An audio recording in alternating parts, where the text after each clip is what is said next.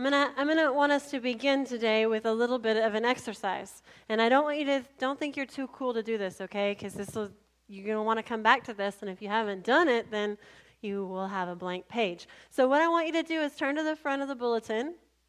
I left the sermon title blank. We're going to be filling this in today. Um, and each of us will have a slightly different answer because today we're talking about our purpose, our purpose in life. And I, I don't, we're not going to be filling in the blank with what the true purpose is. We'll get to that. And uh, hopefully, I'll help you see what your purpose is a little bit more and how it relates to your world. But I want to begin with everything we could put in the blank. I want us to write down like how we could fill in that blank. And so what one thing I could do is I put I am a and then I started making a list. Child of God. I am a wife. That is a role I fulfill. A mother, a pastor, a teacher, a boss, a friend, a daughter, a sister, a colleague. I wrote down all the different roles I fulfill in my life.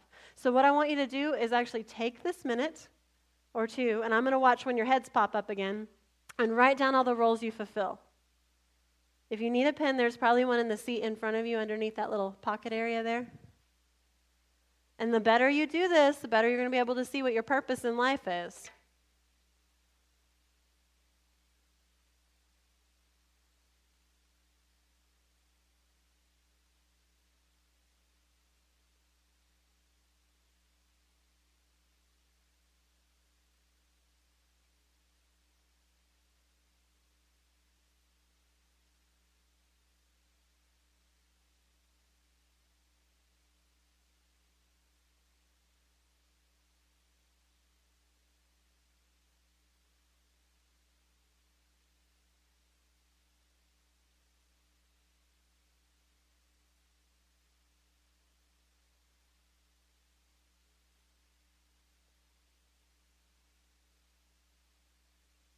Okay, I'm starting to see some faces. You can finish later if you've got like 25 things on that list, okay? That's true. Uh, all of us are going to have a different number. Who here has at least five? Raise your hand if you've got at least five things. Most of us probably have at least five, especially if you throw in the family relationships, right? Because you could really, I am someone's cousin, I am someone's niece, you know, like I fulfill all these roles. Who here has more than 10?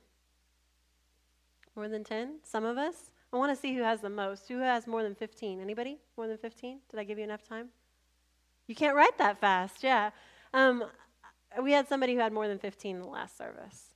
So that's a lot to write down in a minute. And so I want you to look at what you've written down. Look at your list and then think, are any of those things, if you was gonna if you were even gonna take what your job is or what a key relationship is to you, could you put that in the blank could you circle it really big and say, That is who I am? That is my purpose in life?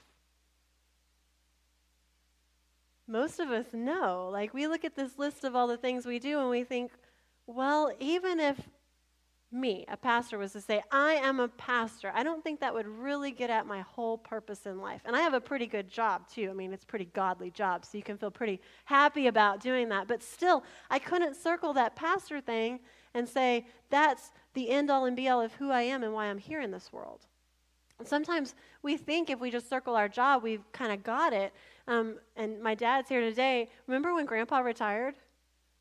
Grandpa was a, an attorney, and I mean, he was an attorney. He taught law and he did all these things. And he, when he retired, he started driving Grandma bonkers because he had basically lost that meaning in life, right? I mean, he had more meaning than that, but it was like golf and the, you know, and so she's like, you can't play enough golf games to get out of the house that much. And so he actually started working a little bit again because he found deep meaning in that, in doing that. And he had other meaning. He was not that shallow. But when we retire, when we lose that, that big thing that we do and we think we've lost who we are, our meaning in life. We can, can feel that way. So I want us to find something that's more enduring, that can be true of us when we're working and when we're retired and when we're on vacation and when, you know, we're sleeping at night. It can be all of those things together. So we don't quite know what goes in that line there, but we also know what we don't want to go there. Y'all have seen motivational posters? These are their wicked cousins. Demotivational posters from despair.com. This is my favorite. Um, I've loved this one ever since I first saw it. I, that you can make judgments about me for that, but this is my favorite. It says mistakes. It could be that the purpose of your life is only to serve as a warning to others. Oh, y'all aren't awake yet because that's funny. Okay. So um, we know that we know we don't know the word, but we don't want this in the blank either, right? We don't want to say, I am a sober warning to others of what not to do. So we don't we don't want the negative. We don't quite know what goes in there. And if you asked 100 people, 90 of them couldn't if you said, if I said to y'all, same thing in the church, what is your purpose in life? People, uh, we don't know. And it's one of the things that we most wish we knew. What am I here for? Why me? What difference will it make that I lived? What impact will I have on the world? Why? That's one of our biggest doubts. So I want to give us a word to put in the blank. But I also want to tell you first about a time I was in San Angelo. I was at a breast cancer awareness lunch. This was a huge deal in San Angelo. 200, 300 women would get together, all these business and professional women. You, you know, you had sponsor tables, they were all these fancy things, and we always had a speaker at the event. Sometimes they would ask me to say the prayer, and then they'd have somebody else speak. Okay, so I didn't get to speak. It was this big motivational speaker, and she comes in and, and she's really dynamic, she's really exciting, but she has all these strange suggestions. You know, I'm just like trying to take notes. I'm like, okay. Like, because she said, you know, sometimes you get in this kind of tunnel vision at work. You know what you need to do to get out of that? Like, that would be, tell me what I need to do to get, that's a neat thing, because sometimes you get in a creative funk. And she's like, what you need to do is go into the bathroom, lock the stall, and just imagine music in your head and start dancing. And all these women are like, that's awesome. Yeah, dance. And she's like, yeah, you get down with your bad self. And I'm like, okay, I'm not going to write that one down because I can't really see getting down with myself in a bathroom stall is really going to help my creativity. But there it is, just in case it helps yours. So she went on, she's whipping the crowd into a frenzy, and she basically says in her talk that she knows what goes in the blank. Purpose in life. She says, Ladies, I know who you are. Now, if someone tells you they know who you are, you perk your ears up. All these women are like, who, who? She said, this is something that can define you, that you can walk throughout life with this being the definition. You need to demand this from the world, from your families. You need to live into it. Everyone's waiting. And she says, You are queens. Everyone's like, Man, that resonates with me, right? That feels really good to think I am a queen, okay? So she didn't leave it there. She starts saying, We need to live into this. We need to demand it. Let's chant it together. So she has the whole group of two to 300 women start saying, I am a queen, right? And they begin kind of like, I am a queen, right?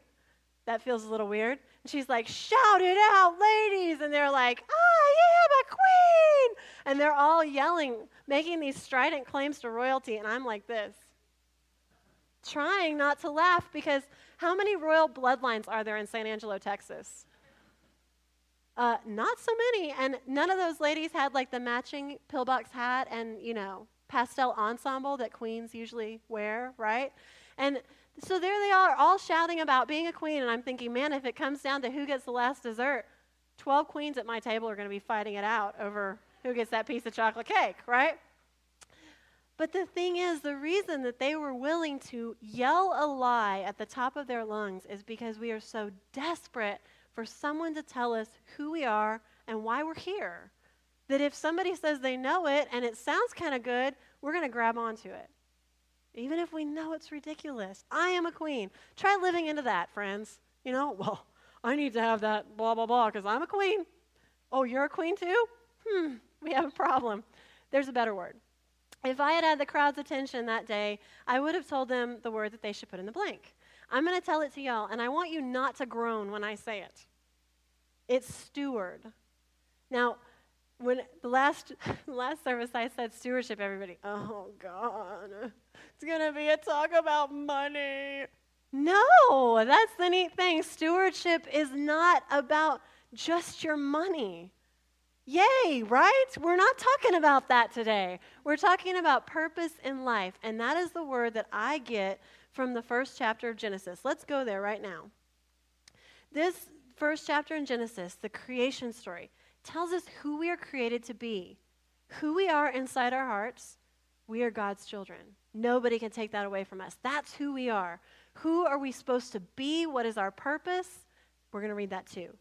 Then God said, this is verse 26, let us make human beings in our image to be like us. See, that's who we are. They will reign, ooh, reign over the fish in the sea, the birds in the sky, the livestock, the wild animals on the earth, and the small animals that scurry along the ground. And if you look back over this account, all those animals have been given dominion over different parts of the earth. Like the, the ones that scurry on the ground have the land, and the fish in the sea have the ocean. So, over all of that, God is putting people. So God created human beings in his own image. In the image of God, he created them. Male and female, he created them. Again, who you are. We're not talking about who we are today. We're talking about what we're supposed to be doing, but who you are, God's child, right here. And then listen to this. Then God blessed them and said, Be fruitful and multiply, fill the earth and govern it. Reign over the fish in the sea and the birds in the sky and the animals that scurry along the ground. So if you still have your pen out, will you, even if you're not with me, I'm putting that word in the blank, put steward somewhere there. Steward. Let me tell you what it means because it's an old fashioned word. Um, a steward is the person who is responsible for managing the finances, the property, the household, the estate of another. If any of y'all have seen Lord of the Rings, are y'all laughing because you've seen Lord of the Rings and there's like a steward who sits in the place of the king until the king comes back? He rules in place of the king. And so when we say we are stewards of God, that's a really neat thing. The, the Old English from styward means house guardian. Do you like that? Like guardians of the house of God.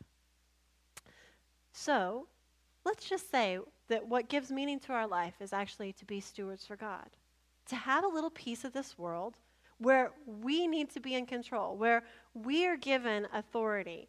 And if it's dying, we need to help fix it. But how do you find that piece?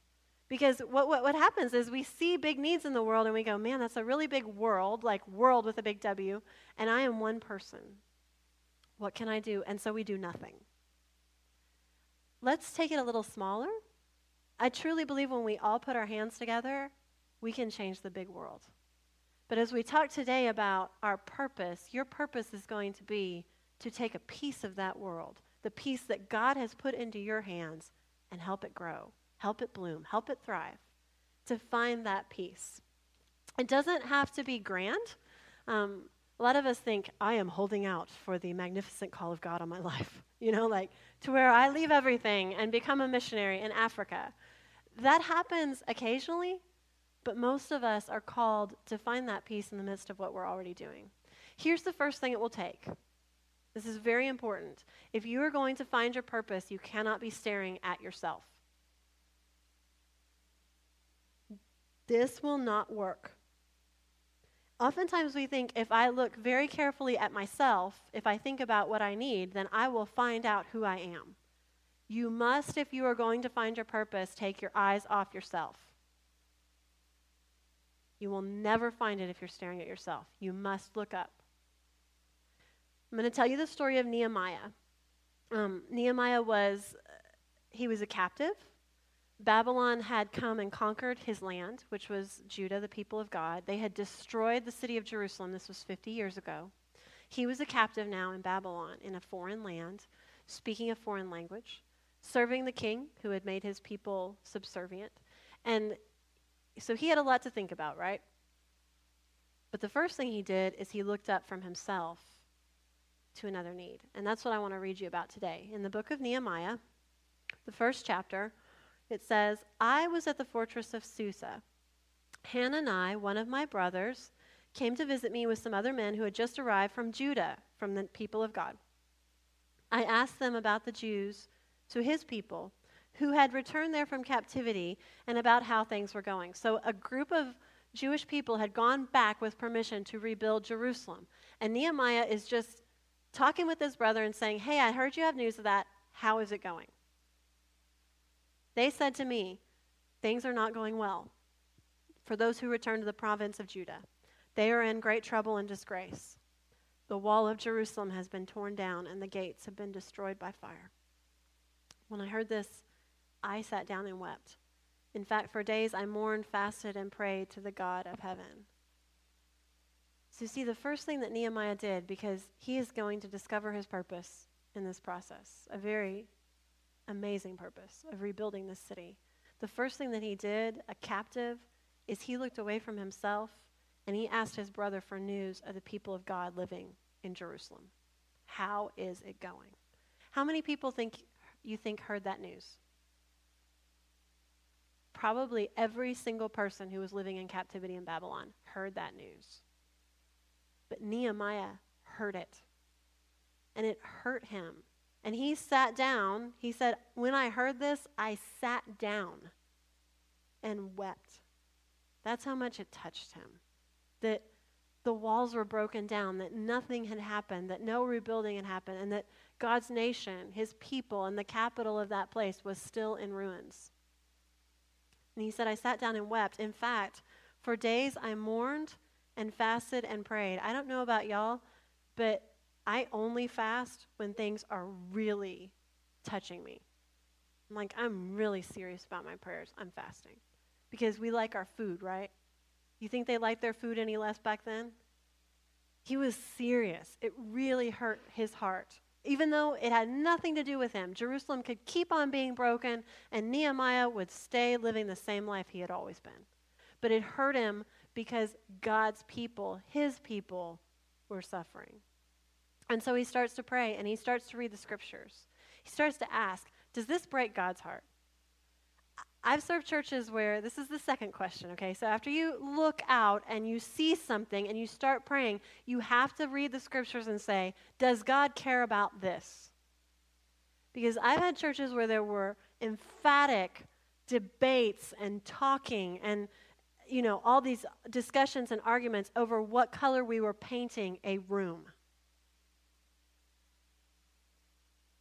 Does God care? Does that affect the kingdom of God at all? Well, do you want I got the room painted beige to be on your tombstone? Let's look a little bigger than that. Let's make sure that whatever it is that's concerning us isn't just about our own personal interests and the way I like things to go, but it's about something happening in this world that is breaking God's heart, that can't stand any longer and that needs me. And that's what Nehemiah found as he was praying. He was saying, God, I read in the scriptures here that if your people turn away, you say you won't give us up. That you'll help us rebuild what's broken. Please help us rebuild what's broken. And you know what he starts to see is it's me. It's me that's supposed to do that. A lot of times when we hear people hurting, we'll say, I'll pray for you and we should. And sometimes while we're praying, we realize it's me that needs to make that broken city come back together again.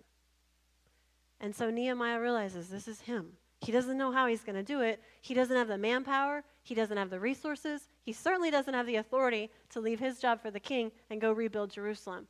But, he, but here's the next thing to realize. So you look up. You ask yourself through prayer, is this something that God cares about? you realize it's, it's me. And then you realize if I am God's steward, that means I am caring for his household. So he's going to make a way. It's, if that is your purpose, is you are called to be steward of something, God will make the way for you. So Nehemiah didn't just say, okay, God, make the way. He spent six months praying about it. He spent six months drawing up a plan. If we were going to rebuild that city, what would we need? And so, in as soon as his plans are done and he's waited and he's prayed, then the king talks to him. He is the king's cupbearer. I think I've told y'all that before. Cupbearer was a very important job because kings were getting poisoned left and right in the ancient Near East. And it was oftentimes done through a drink or a piece of food. And so the cupbearer is the guy you trust with your life. the guy who's going to keep your cup safe from poison and who is going to taste it first and take the bullet for you if there's poison in it. So one day, Nehemiah is thinking about Jerusalem on the job for the king. And so he looked sad. It was the first time ever he'd ever looked sad. Now, guys, if your cupbearer suddenly starts looking down at the mouth, what are you going to do? like, dude, are you okay? You know, like, this is an important question for the king. And Nehemiah realizes he's asking about my heart. And so he breathes this prayer to God God, help me. And he tells him, How could I be happy? How could I be anything other than sad when the city of my ancestors is in ruins? And the king is like, What do you want to do? And he's like, Let me tell you. I want to take all these people that you're going to give me and all this edict, that power that you're going to give me, and I need some materials and I want to go rebuild it. The king's like, How long will this take? And Nehemiah tells him he's got it all planned out, and the king says, You've got it. Go. And he does. The neat thing is, as he goes to rebuild and to be a leader, Nehemiah was a great leader to the people of God. He leads on a construction project. That was Nehemiah's job. God pulls in a prophet, Ezra, who helps them rebuild their hearts. And they work together, rebuilding spiritually, rebuilding the city that's broken. We can do that. Construction project, y'all. Oftentimes we're thinking, waiting for the grand call of God, you know? I'm going to go to the streets of Calcutta and minister to the broken street people there. Maybe, maybe God is calling one of you to become a pastor, to go as a missionary somewhere. But I want to tell you the truth. He is calling every one of you to take care of the resources He's already given you. And that's where I want us to go back to that list. That's where I hope you actually wrote something down. Um, look at those things that you do every day, who you are, and um, the influence and the relationships and the spaces and the resources that God has put in your hands. You are a steward of those things like as not, you are not going to find, oftentimes we think, this is what I do. I want to find my purpose, and we think it's going to be apart from this. It's in the middle of it. If we just look up and realize, oh my gosh, I've been given to be a steward of a marriage, a steward of some grandkids, a steward of a workplace, a steward of where I volunteer at that school. That I have influence there. So I'd ask you what cities are broken down around you. Look at these roles and say, where is there a broken city? Lift up your eyes and look. Where is a relationship dying that you could do something about? Where's your broken city? It doesn't have to be grand, it can make an amazing difference just in your life. Begin as Nehemiah did. Look up. Look up. Look around you. Pray. Ask yourself Does God care about this? Is God calling me to do something about this? Plan. And then wait for God to make the opportunity. He will. He gave Nehemiah the opportunity. The city was rebuilt. I want to tell you a story about Adam Hamilton's daughter. I love Adam Hamilton as a pastor, and he told this story about his daughter who, first year of their marriage, she and her husband went to South Africa, and they were working with the poor there. You're going to think this is about doing that, but actually, it's a, wait with me. It's about somebody else that they met. They were working in a hospice group for people in South Africa who were dying of AIDS, and they realized that they wanted to give these patients these residents a treat. And they didn't have very much money. So she and a colleague of hers got together all their money and they realized that they had enough to get everybody an ice cream cone. And there was a Kentucky fried chicken nearby. And so they, they, they gathered up everyone who could move, who could go on a field trip, and they said, We're going to take you to Kentucky Fried Chicken to get ice cream. They didn't have enough money to do anything else, just the ice cream cone. So all of the residents of this hospice facility are sitting in the Kentucky Fried Chicken smiling because they have an ice cream cone. And there's a man from South Africa who comes up to them and says, comes up to Adam's daughter Danielle and says, What you are doing for these people, these sick people, is really beautiful. would it be okay if I bought them a piece of fried chicken? Yes. Yum, right? So that man who Danielle said didn't look like he had a lot of money at all bought every person there a piece of fried chicken. And she told the story because that was probably the last time that most of them ate ice cream or fried chicken.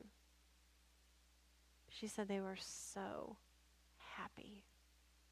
It was such a happy day. Why? Because one man was at Kentucky Fried Chicken and saw some people eating ice cream and thought, that's beautiful.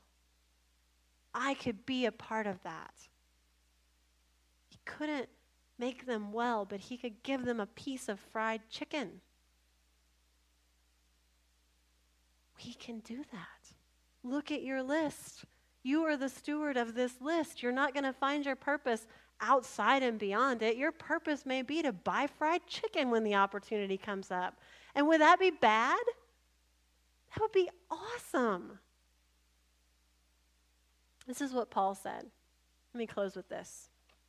Paul said, So I run with purpose in every step. I run. He described life as a race. He said, I run with purpose in every step. Every step of our life is a chance to find meaning and purpose. It's a chance to be a steward. It's a chance not to find meaning beyond who we are and what we do, but right there within it. Stewards. I am a steward. You are a steward. Let's pray. As we come into this time of prayer, will you just kind of repeat that in your heart to yourself? Just say to yourself, I am a steward. I am a steward. Caretaker for God. A guardian. Think about the things you wrote down about the relationships, the places, the situations that you are a steward of, that God has put into your hands.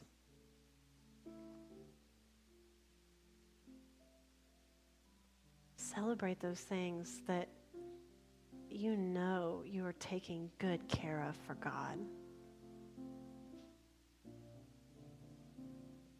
Look around, lift your gaze. Are there broken cities around you? Are some of those things broken?